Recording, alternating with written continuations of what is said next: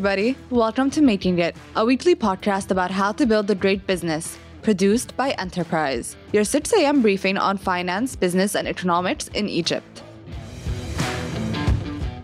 This season is brought to you by CIB, the partner of choice for CEOs and leaders of businesses at all stages of their growth stories. By the United States Agency for International Development, which has a 40 year history of inspiring Egyptian success in partnership with the government and the people of Egypt. And by EFG Hermes, the leading financial services corporation in frontier emerging markets, helping businesses realize their full growth potential. Your host today is Hisham, Enterprise's executive editor.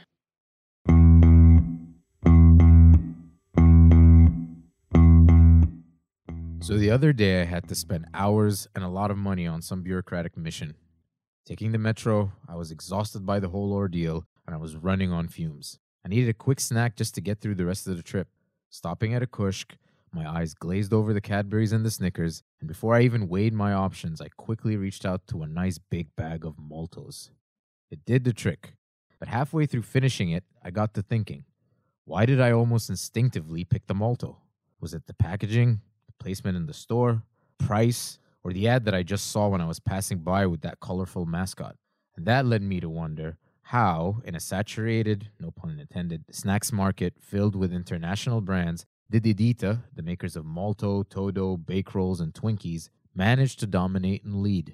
Since its founding in 1996, Edita had expanded its brand lineups, its product offerings, its manufacturing facilities, and has even opened a facility in Morocco. It has weathered the economic storm that came with the 2016 EGP float and the subsequent inflation that has hit the fast moving consumer goods sector hard. Here to tell us about how this local company made good and is still doing it is its founder and chairman and CEO, Hani Berzi. Prior to founding Edita, Hani had successfully completed the sale of his family's snack food business, Tasty Foods Egypt. He didn't just rest on his laurels, though, as his love for product development and marketing led him to found the snack food giant we know today. This is something that we ask all our guests that come in. You guys weren't born successful business leaders. You guys had childhoods too. And we want to ask you about that. If you had to pick one toy or game that you played with as a kid that impacted who you are as a business leader, what would it be?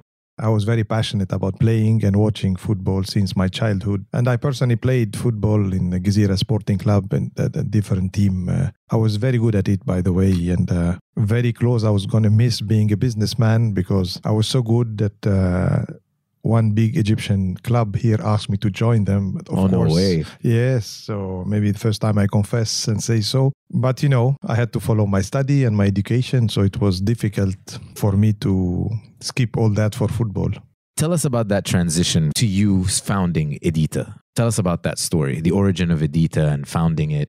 I'm an engineer. I, am graduated from Ain University as a computer and control engineer. But I've said that many times. I was never born to be an engineer. Uh, you know, that was never my passion. But education system, when you get good grades at uh, high school, then you pick uh, the top university. And this is what I did, despite I dislike uh, engineering. Uh, I was never, as I said earlier, I was never made, born to be an engineer. But I followed my education quite nicely. And I think it helped me a lot in organizing my mind uh, and think strategically. I think that was the benefit I got from engineering university. Then uh, I followed immediately my uh, family business with my father, who was already in snack food uh, many years ago, and I followed uh, what he was doing. So for many years, I mean, I worked with him for almost 10 years till uh, we sold the business to a multinational company, and I found myself, I can say, jobless. It was a very difficult time for me, despite I was for the idea of uh, joint venture with a multinational, then sell the business later on. But for me, it was very difficult to find myself overnight uh, from one position to no position and no job. And I think that was a very important part of my life. And I had to stop and think what I need to do next at a certain moment i said okay enough industry um, uh, i don't want to continue in industry i've been 10 years working labor problem machine equipment you know it's not easy to be in industry and i said to myself well i will start a trading company and i will use all my knowledge on sales and distribution and marketing import product and just distribute them but again As I said earlier, I was never born to be an engineer. I was never born to be a trader. So I didn't fit there. It was not what I like to do. And I was trying to find the right opportunity actually to enter back and to go back into industry until I got this product in my hands, uh, the croissant, the packed croissant, that attract my attention by default. As I said, I'm not an engineer, but I was always passionate about sales and marketing. So it attracted my attention. I said, well, uh, this could be a good entry for me back to the industry. And that's exactly what I did. I established Edita Food Industry and launched the first pack croissant in Egypt in 1996. It was quite challenging. It was quite. That must have been a delicious croissant. it was actually a delicious croissant. And I thought always, you know, my generation was. Uh, I mean, the, the snacks that we used to eat was potato chips, uh, extruded snacks. Uh, so packed baked croissant was something, let's say, I don't want to say innovation, but I call it at that time the second generation of snacks. And uh, despite everybody told me, Hani, you're crazy. What are you doing? Egyptian, they eat food and tamaya in the morning. Who eat croissant? But I say no. I think uh, we can launch this product, and I'm, i was very passionate to create brand. I mean, this is what I like to do: create brands into Egyptian market, be pioneer, and uh, that's exactly what I did. I followed the dream, and that was my dream. That was my plan to go back into industry, and Croissant was my entry point. You've achieved this dream. It is Edita is a success. It managed to be a homegrown company that is leading in FMCG in a market that has a lot of big international players. What was your secret sauce? How'd you manage to do that? Coming back to the dream, did I achieve all my dreams? No. If you believe that you have achieved all, all your dream, then you have to retire and then and then but that's not the case for me. Dreams are a continuous story for me. You finish one dream, you start another dream. So this journey of dreaming never ends uh, for me. Yes, I understand there is multinational, but uh, I have partnered with multinational. So for 10 years, I worked with them even for a couple of years. I clearly understand their mentality. I clearly understand their strengths and their weakness. So it was good for me to know how they think. And uh, this is what I try to induce in my company in Edita. And uh, it was a little bit different. I tried to induce a culture that I call a global culture, which is a mix between uh, global, which is multinational, and local, which is the family business that I'm coming from. To mix these two culture, both culture has positive and negatives. So I try to pick the best out of the two cultures and I induce them in my company. And I like multinational, by the way. I learned a lot from them. They have very good things to learn of. And also, family business, they have very positive thing at the same time. And I like to compete against multinational. To the contrary, people think, oh, I would not compete against a multinational. No, I prefer to compete against a multinational rather than to compete to a small player, small local player. You guys acquired from Hostess the license for Twinkies and other brands, but you're also creating new brands internally. From a revenue standpoint, how do they compare? their contribution to revenue? Well, uh, yes, that's correct. We bought the trademark from uh, Hostess Cake in 2013 because uh, we bought the company that produced Hostess Cake in Egypt in 2003 with a license and trademark agreement. And the next day we bought the company, Hostess in the United States went bankrupt. Right. And the market was still on growing till we really, it was quite a big concern for me because you are building uh, well-being being strong brands and big sales revenue and you don't own the brand so it was quite frustrating for me and as i said i like to create brand i like to build brand but now i was building brands that didn't belong to me. And uh, we introduced many brands after that. And i'm treating all my brands in similarity you know like my children. And contribution to revenue though for the company how do they compare we try percentage? to balance i mean revenue of company. Uh, i'd like to see the revenue stream from different brands equally distributed because it's very difficult it's very risky let's say to have brands that dominate your sales revenue and that could be risky because if anything happened to this brand then you will be in trouble. So we're trying to be very careful that the stream of revenue come equally from all the brands that we have. Of course, they're not equally at the moment, but we are trying to grow the brands that are not there at the level that we want them to be. How did you resist the temptation to get acquired?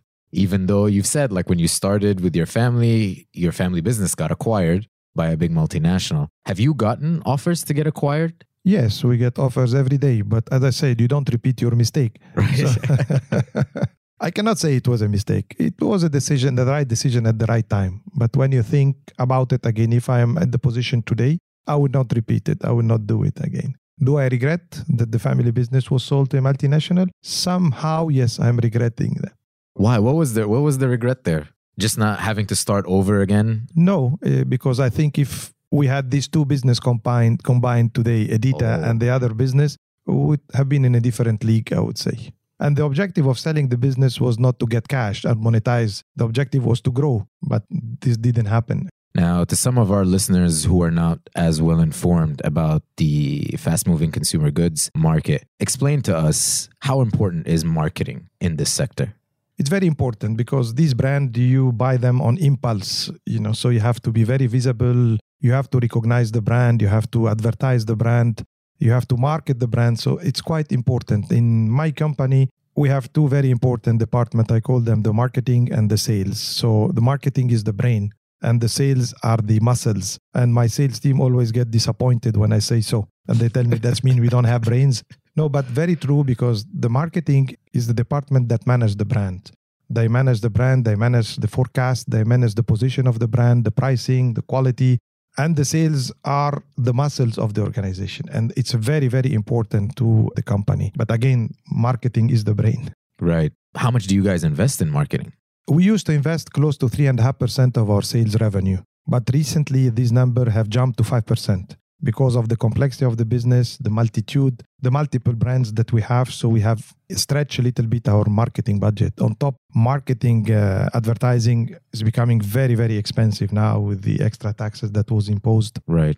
and uh, the monopoly that exists also on the media at the moment. Prices have jumped to crazy numbers, honestly. What homegrown um, companies that have kind of sort of adopted your playbook to combine marketing and R&D and production of scale? Like who are your local competitors here? You know, none of them have adapted any of what I'm doing, honestly. And probably this is an advantage they have over me because their cost is much lower than mine. And what they do is uh, copying some of my brand. And, you know, in Egypt, I always say copyright is the right to copy.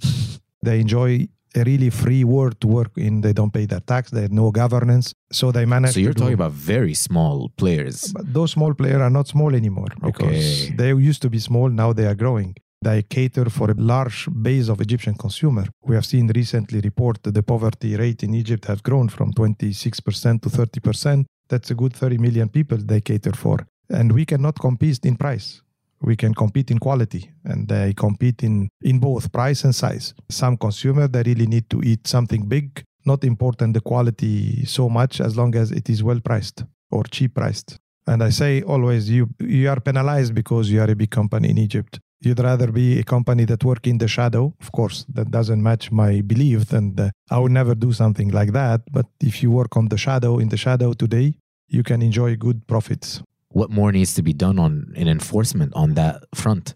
You Yeah, think? yeah, you have to regulate. Uh, you have to regulate the whole industry. You have to regulate the whole business in Egypt. They have to pay tax. Paying tax in Egypt is not an option. It's not a luxury. You have to pay your taxes. Right. If you evade tax here in Egypt, you are not penalized as you are doing that in Europe or in the United States. So the government need to be more stringent here. So if you had to start over again now, what subsector of FMCG would you go into? That's a question that I've never thought of. I don't know if I will have to start today. I don't think if I'll have to start today, I will start. I think I'm getting old now to to do all that again. But uh, Constant dreaming, think, you were um, saying. Constant dreaming. Yeah, constant dreaming, but the dream has already started. right. You don't start dream at this age, you know. So So let's say I am an aspiring person who's trying to build the next Edita. yes, What subsector or subsegment would, should I be going into? I think I would do whatever I'm doing now. I think all subsector are still very positive. There is lots of things to be done here, not only locally but regionally also. So no, I would do the same thing with the same pace, with the same thinking, with the same methodology. Because You think the lessons back then apply today's? the even though the circumstances and we, we keep changed. on learning. We learn every day. We never stop learning. Uh, Who tell you that uh, we learned from the past? No, we always continue to learn, and all mistakes that we do are learnings and they are investment because those mistakes should not be repeated in the future. But we learn every day. I learned that So do you think the formula will constantly apply, always, Always. always. Yes. regardless of the circumstances? Because you guys face some tough challenges. Yeah, when you are a captain of the ship, you have to steer it in all condition, on all weather. Right. You know, you leave the harbor and you don't know what you will see. Yes, with today, today technology, you can know the forecast. You can predict, but sometimes you find yourself in circumstances that you need it, that you really need to steer sh- the ship in bad weather, and uh, you have to make sure that you maneuver it properly and to bring it safe. And we had lots of storms over the past three, four, five, and maybe eight years in Egypt. And thanks God, we managed to, let's say, to maneuver very good within these very big storms. Making It is brought to you in association with USAID. For 40 years, the American people, through USAID, have invested over $30 billion to inspire Egyptian success in partnership with the government and the people of Egypt.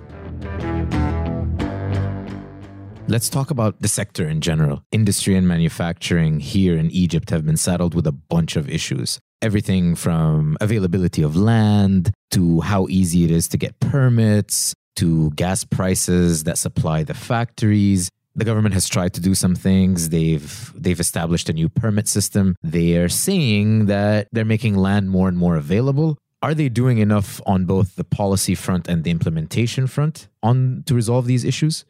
That's a good question. No, industry is suffering in Egypt for the past eight or nine years. I mean, and and and you see it clearly. I mean, there is no new investment coming, whether local investment or foreign direct investment. The government is doing its best to attract foreign direct investment. But I've said to them, if the local investor will not start to invest, the foreign direct, the foreigners will not come to invest in Egypt. We have lots of challenges. Again, it's not a matter of put regulation or new investment law. It's not that. It's the how to do business, the ease of doing business.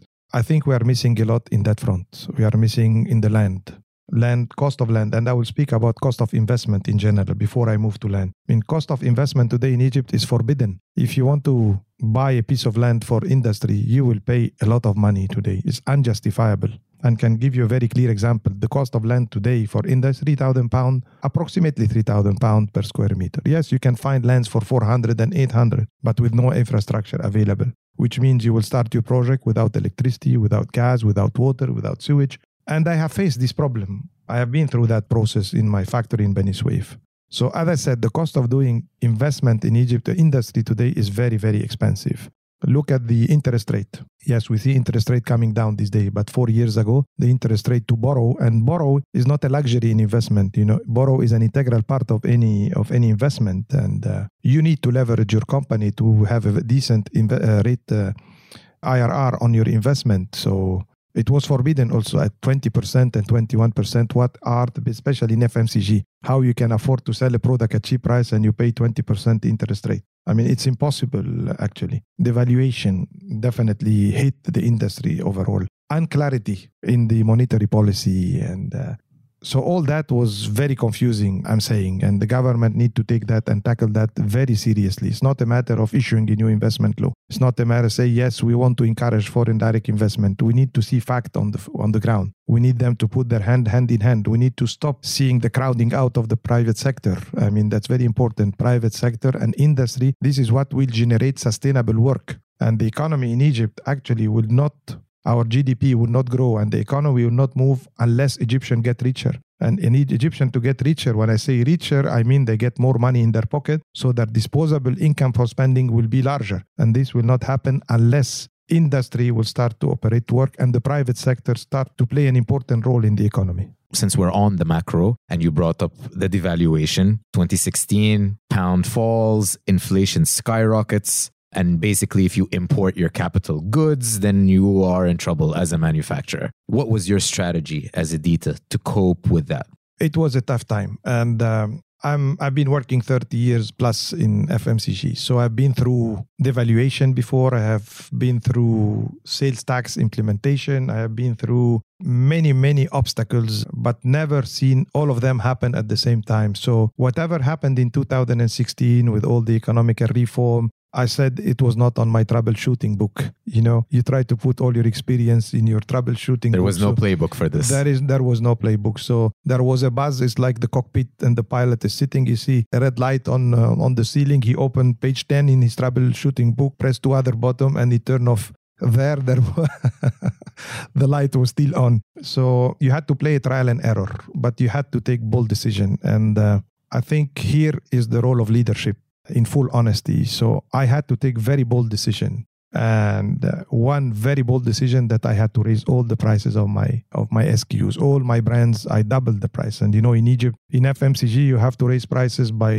by doubling them 100% sometimes from 50 piastres to 1 pound from 1 pound to 2 pounds so it's it's a very a very big hit for the consumer and for companies Yeah, I'm sure your volumes got hit as a result. the volume got hit uh, badly, badly. But again, I said that was the right thing to do. There was no other option to survive. It was a survival issue. We employ a lot of people, we had obligation, we had commitment, and the only thing to do was to raise your prices and bite the bullet and work on maintaining, sustain your quality. Again, do what is right for the company and for the organization. And that's what I did. Did you have to tweak the ingredients? Never. Never. No, we never tweak ingredients. That's a very we are very rigid into. So even if the price about- of one of those ingredients have gone up, you just had to bite the bullet and continue to do it. yes, because sometimes you cannot substitute the ingredient. The process in Edita is a kaizen system, improvement and continuous improvement. Everybody in the organization, if you walk in and you ask them, they will tell you that it's improvement, continuous improvement. We always have to be on our tiptoes. We have, we always have to innovate. We always have to be on top. The top of mind for us is to be brand leader and market leader. I mean, we are very disappointed when we lose some market share. So since 2016, and despite all the troubles, you launched your new brands. You have Toto Mini, you have your donuts, you launched the rebranding campaign for Molto, and probably more important than all of that, you inaugurated your eighth factory, the EO8 factory. How did you do that in a high interest rate environment?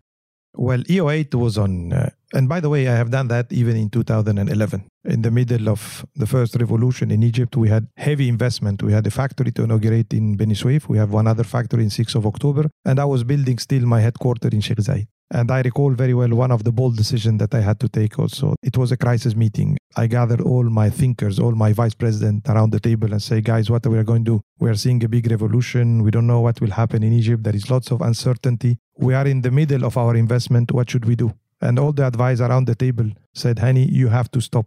We have to wait till we see more clarity. And I say, thank you very much for the advice. I'll take my risk and I will continue the investment. Because my thought was, okay, I took a risk. It's a 50 50 chance. But I don't know. I had a great belief that Egypt will overcome all these. I don't know. E- Egypt has always been protected, to be honest. And I said, if I will succeed, then I will be ahead of my competitors. And I succeeded actually. And that's what helped me moving into 2015 for an IPO because I was growing very fast. And I have to say, it's a case study. It was before the uh, devaluation of the pound and before the hike of interest rate. But again, I was in the middle of the interest rate hike and devaluation in 2016 when I was building my E8 factory. Of course, the cost of the factory went doubled, was doubled. But again, I say, if I want to repeat that today, I will not do it because the cost will not be justifiable. And that's a great advantage that we have today that we have E8 uh, facility available.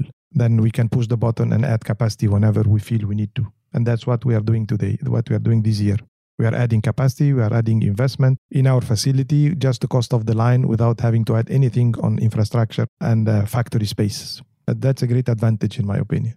Where do you guys export and how much?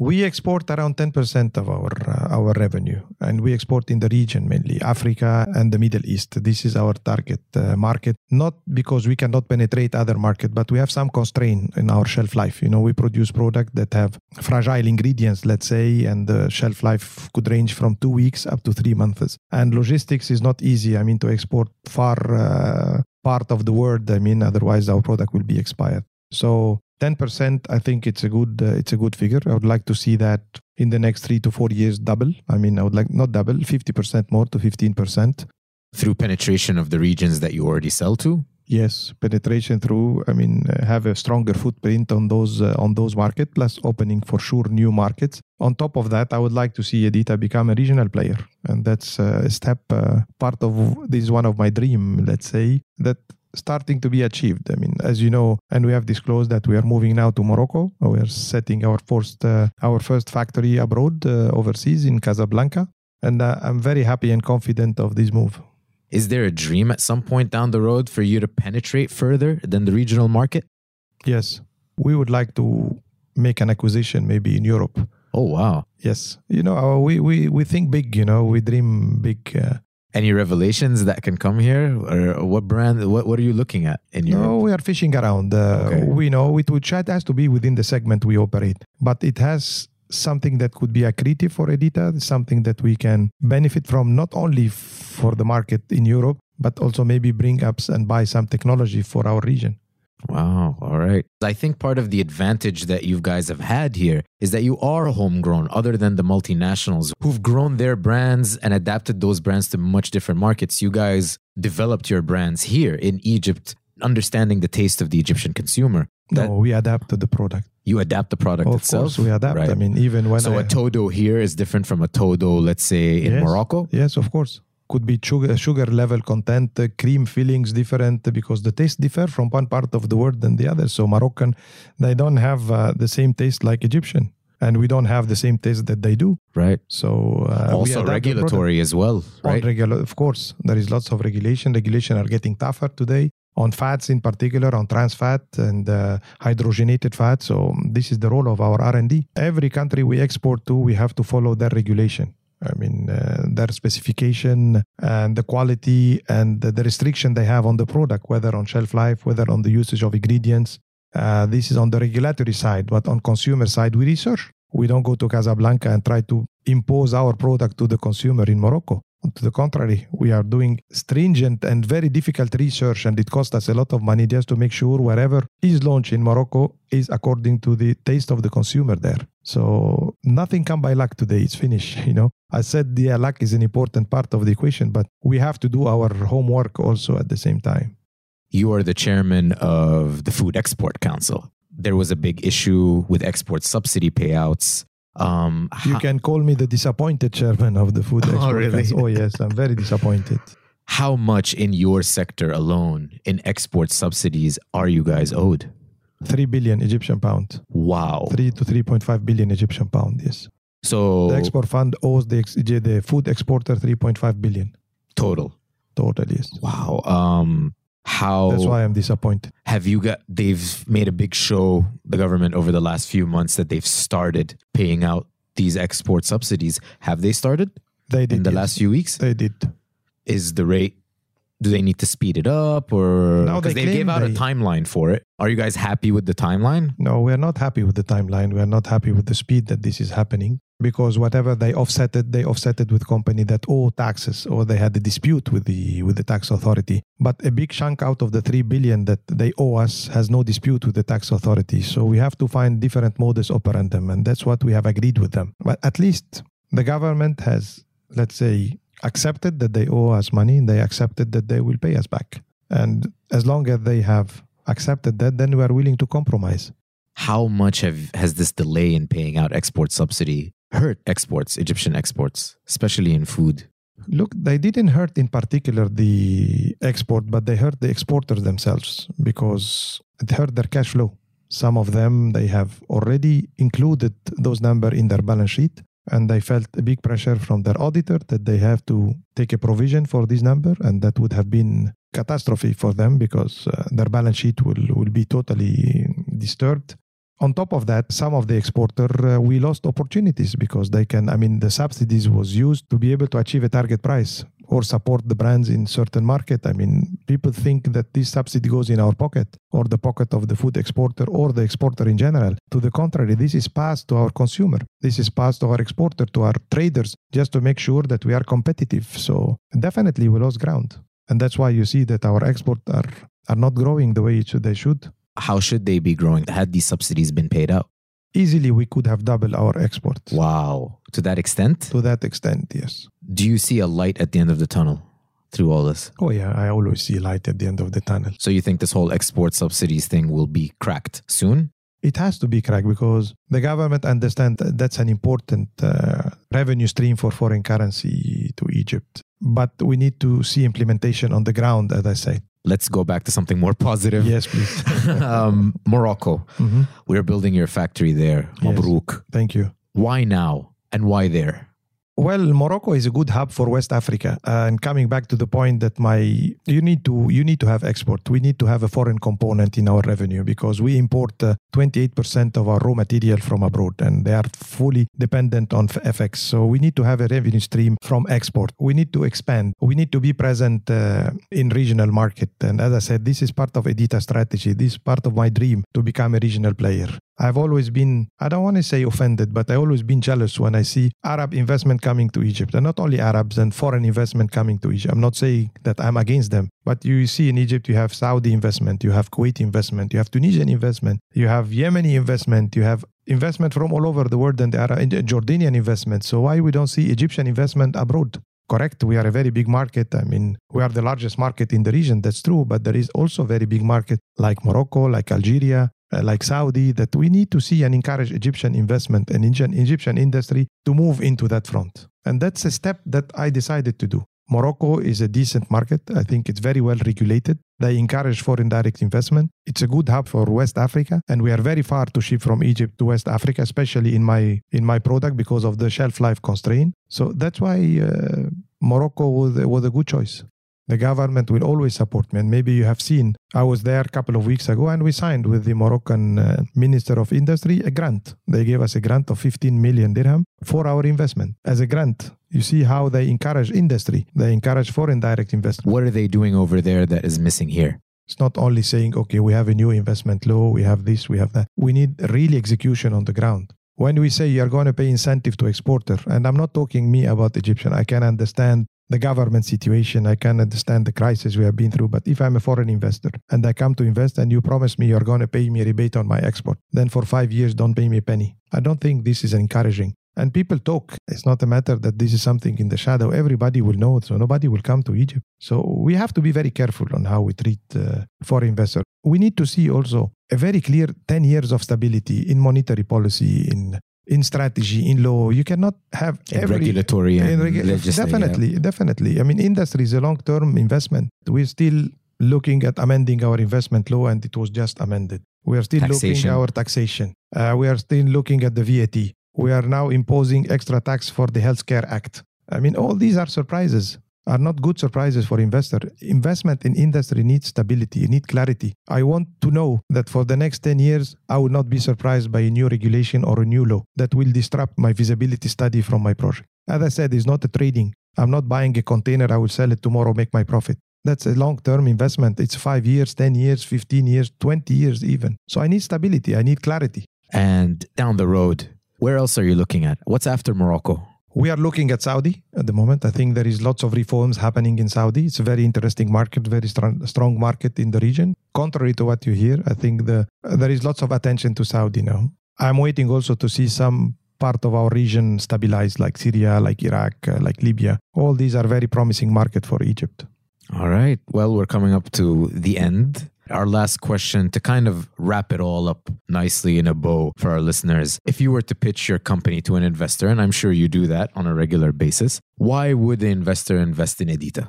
It's a company that is not managed by one person. I always say that's a company that uh, we are a centralized and decentralized organization, and investors like to hear these uh, these statements. I mean, and when I say decentralized, I mean we are decentralized in department. Every vice president in the company have to take the decision he deems uh, necessary, course within a certain authority matrix, as I say. So it, nothing has to come to the CEO or to the chairman of the company. The company is run and uh, has been IPO'd. And one of the questions I've been asked from many investors, why did you IPO? Why a family business want to go to an IPO? I say because I want the legacy of Edita to remain in my family. But I'm not sure if the family members will continue to manage this organization. I'm not sure that I will find the talent within my family in my successor or my third and fourth generation will be there to manage Edita. So it's a company that meant to be here, meant to stay, and the company will uh, at any moment, if they don't have the talent within the family, will look at the professional manager to sit on board and steer the wheel.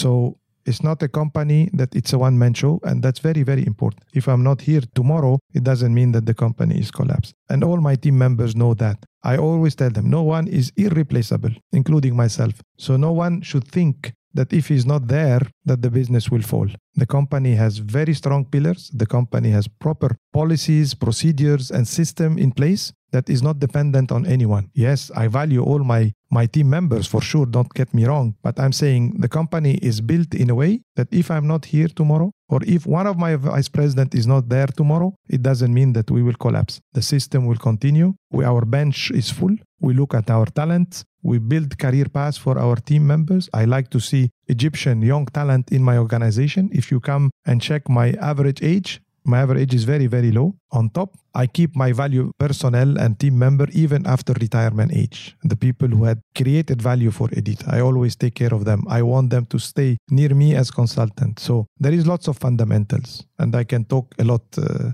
about it. That's why we are very well seen at the stock market. Uh, investor like us, and we deliver what we say. We deliver our promises, we deliver our numbers, and we set objectives that are achievable.